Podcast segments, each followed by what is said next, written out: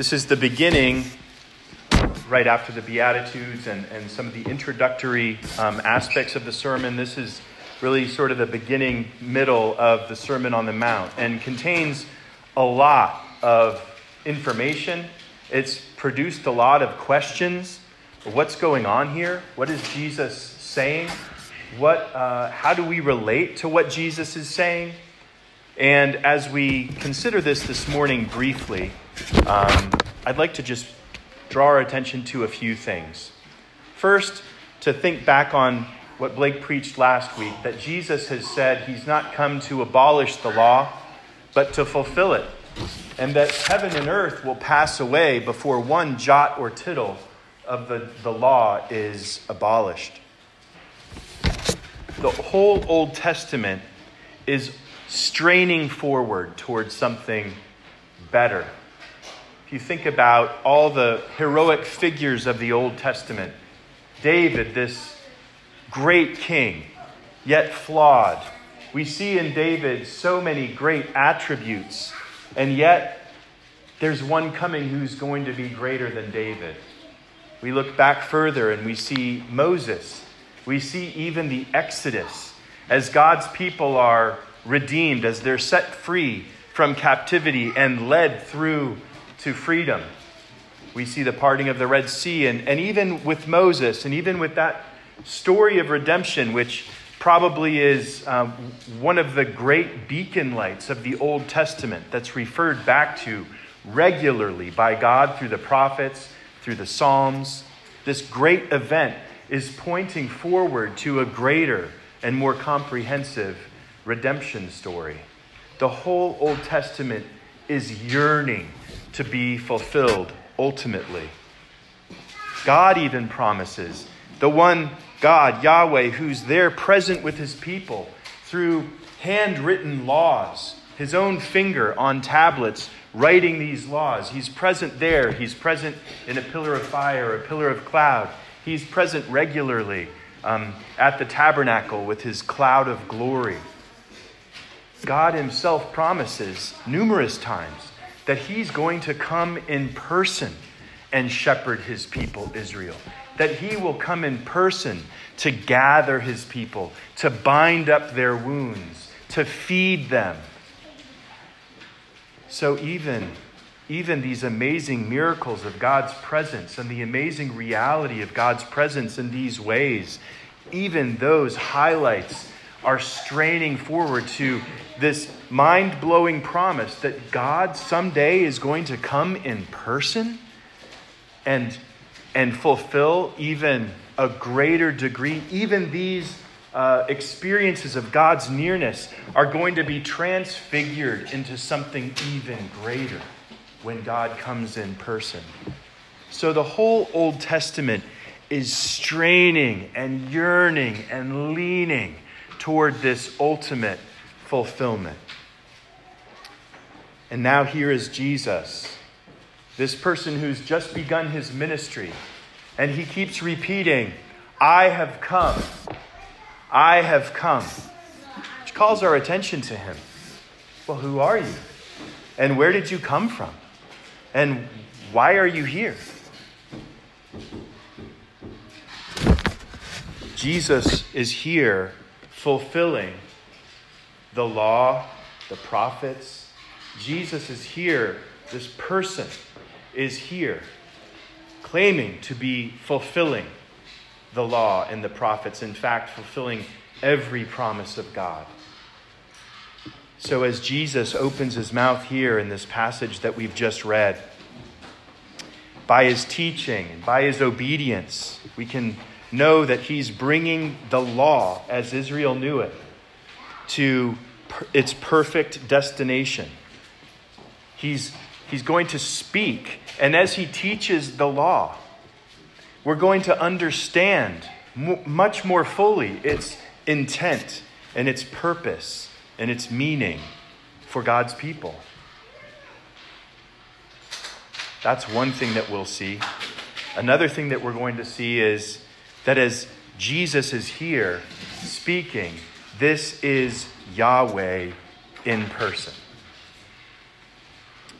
the very Word who was with God from the beginning is now going to teach the law. The law, which was created by God, now, this uncreated Word of God is standing on this mountain and opening his mouth to teach the law, to instruct his people. Every jot and tittle of God's mind has now become flesh and is standing in their very midst.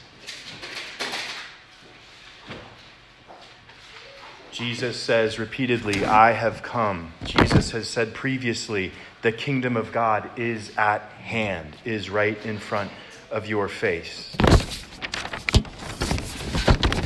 This section of Scripture, which contains references to these, this part of the law, these Ten Commandments that really get at our horizontal relationships with one another. It's bookended, if you noticed, by these two verses. One is verse 20, chapter 5, verse 20, um, where Jesus says, um, For I tell you, unless your righteousness exceeds that of the scribes and Pharisees, you will never enter the kingdom of heaven. So that's jarring.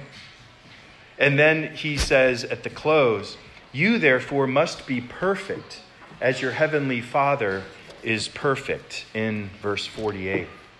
And between these, Jesus runs through the law. And he uses a kind of repetitive cadence or a repetitive um, structure he starts by saying, You have heard that it was said to those of old, or you have heard it said. And then he, he quotes part of the law of Moses. And then he says, But I say to you, and then he expounds on that and illustrates it and makes application. I need to um, acknowledge that I think I've preached this passage, I don't know, a number of times, and I've always gotten it fundamentally wrong. That should encourage you. Because maybe I'll say that again like a year or two from now about this sermon. So, so be careful. Um, what Jesus is not doing here, and guys who were here on Wednesday, forgive me. What, what, what Jesus is not doing here is saying, You thought that you were okay just because you had not done this horrible thing but I'm telling you, unless you don't just not do this horrible thing, but also don't do all these things, there's no way you can be perfect. You have to do all of this in order to be justified by the law. And if you, if you can't do all of this stuff perfectly, well then, um, well then, good luck. And, and kind of seeing that through a very um, narrow lens of well, we can't be justified by the law. So what's Jesus doing here? He's, he's, he's, he's exasperating um, our ability to obey him and, and just kind of shining a light on us that no one can bear and, and driving us to a place where we need some other kind of righteousness. Are those things true? I think those things are true. And Paul says later, you know, no one can be justified by the law. I don't think that that's untrue. The question is, what's Jesus doing here? You know, when God shows up in person to present the law, is that what he's doing right here? And I don't think it is. Think what Jesus is doing here is he's helping us to follow these massive sins upstream in our own hearts and find where they are conceived and cultivated so that we can go up there where our heart is and where our mind is and give that to God and love God better. And, and, and see that these massive things way down here where there's a body count. When you murder someone, you commit adultery, you do one of these oaths or hate your neighbor. I mean, these are big things where there's already been a catastrophe. And are we supposed to avoid those? Of course. I think Jesus here, as a teacher, is saying, here, let's, let's look at that and let's follow it upstream. So, with, uh, with anger, You've heard it said, don't commit murder. I'm not here to abolish that. I'm not here to, to, to, to eradicate that. Let's follow that upstream, though. So here's murder. What happens before that happens? Let's go upstream and let's talk about anger. And let's talk about cursing our neighbors. And let's talk about um, coming to the altar to worship God and then, and then having something come to mind in our conscience that says, I've done somebody dirty. Or somebody else has done me dirty. And I don't like this. This, this feels uncomfortable for me. And then, sorry, hopefully you can still hear me. This is, is, that, is this still okay? Because I don't want to fidget with this. I'll just talk louder. Um, so he, he, he tells us it's kind of like this threefold sequence, tells us what we've heard before, and then he, he takes us upstream, and then he gives us these very practical instructions around that. Like, don't keep worshiping God if there's someone that you're offended with, or if you know of someone who's offended with you. Stop worshiping God, leave your gift there, and go make it right with your brother. And then come back and worship God. That make sense? I mean, he's, he's not um, just here to try to lay it on so heavy that we're driven through this narrow gate of justification. He's here as a shepherd and as a teacher, equipping us to love God from the heart and helping us really produce a righteousness that's greater than the scribes and the Pharisees who were so concerned about these maybe external things and making sure that everything was polished, but weren't really teaching or considering um, this, this righteousness that's loving God from the heart, which is the whole first half of the law. So Jesus is, in a way, getting to that first part of the law of loving our God with all of our heart, soul, strength, and mind by helping us see some of these things that are really easy for us to get. He does the same thing with um, adultery. Here's this massive thing that, that Moses calls you to avoid. And when this happens, there's a body count, there's a catastrophe. So let's not just avoid this thing, let's follow it upstream and think about um, the way that, that lust interacts with our minds and with our hearts, the way that distraction or temptation um, is, is, is up here being, um, being mulled over and being nurtured. Let's go all the way there. And, and then let's talk about your eye and if you're seeing something, if you're putting yourself in front of things that are stimulating lust, stop doing those things. Cut that out of your life. And if your hand is causing you to sin, before you get to adultery, stop doing that. Cut that out of your life. Jesus is here as this teacher, truly equipping us to be transformed and to bear a righteousness that's greater than that of the scribes and Pharisees. He's drawing us into this place where we want to worship God from our heart, and we're concerned on a much deeper level with the transgressions, the small compromises that are way upstream from these massive catastrophes. And that's where He's inviting us to live don't be anxious for what you're going to eat or what you're going to drink or what you're going to wear, he's going to say. Be anxious for the kingdom of God and his righteousness. Here he's helping us to be anxious for the kingdom of God and his righteousness way in here in the incubator, in the seed bed that leads to these things that Moses wrote about. So Jesus is not abolishing the law. And he's certainly not just trying to prove to us how guilty we all are. He's helping us to live a life from the heart that truly is transformed. How can I bear kingdom righteousness that pleases God? He goes on, and we don't have time to unpack all of these, but as you consider um, some, it's very similar. Oaths are the same way. You know, he's, Moses has commanded us not to swear falsely, and then Jesus, he kind of brings that out to say, as you're swearing, you're, you're claiming some kind of collateral to something that you don't own. This is boastful. You don't have any collateral. You can't swear by heaven, that belongs to God, it's His throne. You can't swear by earth, that belongs to God, it's His footstool. You can't swear by Jerusalem, that's the city of God. You can't even swear by your own head.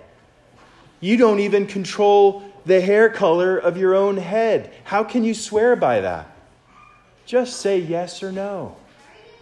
So he takes these practical, visible, obvious commandments and moves them upstream and helps us understand the thinking behind these and then gives us really practical instructions to set boundaries around those. If I'm just saying yes or no and doing what I say, I'm protecting myself from this kind of arrogance, and this kind of boasting. If I really am watchful and mindful about where my mind goes in terms of lust and the things that I'm mulling over or fantasizing about or being distracted by. Well, maybe that's going to change my boundaries around the kinds of shows I watch or, or being mindful of going into a context where, where I know there's going to be a lot of opportunity to be tempted and, and thinking about that and seeing it as a way to, to worship God and to, to be thinking about that instead of just, oh, I'm not going to commit adultery. I know that. So that's what Jesus is doing on one hand. He's helping us to understand actual obedience that exceeds the scribes and the Pharisees. But secondly, Jesus being here in person as Yahweh. And this is the closing point as we prepare our hearts to share the Lord's Supper. Jesus is here in person. God is here in person, not just to teach us the law, but to fold us into himself. Jesus will perfectly obey the law. Jesus will be the one who was tempted in every respect, not just with these big things, but all the way upstream in every single tributary of sin. Jesus was tempted in every respect and yet was without sin. Jesus is righteous, perfectly righteous. And he's here inviting us to be folded into him. That's what we're about to celebrate. When we put that bread in our mouth and when we drink that wine, we're being reminded every week that by these glorious mysteries, we are living members of the body of Christ, that you are seated in Christ Jesus, that you are part of his body, that this perfect, righteous Savior, who God sent to you because of his love, lives in you. That's what we're going to celebrate. And that's really true here. And there is a hunger and thirst for righteousness that Jesus is whetting for everyone who will listen to what he's saying. And there's also, if we're honest, a sense of desperation. This is a battle. This is hard. This takes a lot of focus. And there's no way I don't make mistakes here. There is that essence of this. And so here is Jesus, this one sent from God, this Lamb of God who takes away the sins of the world to set you free, to cut every chain.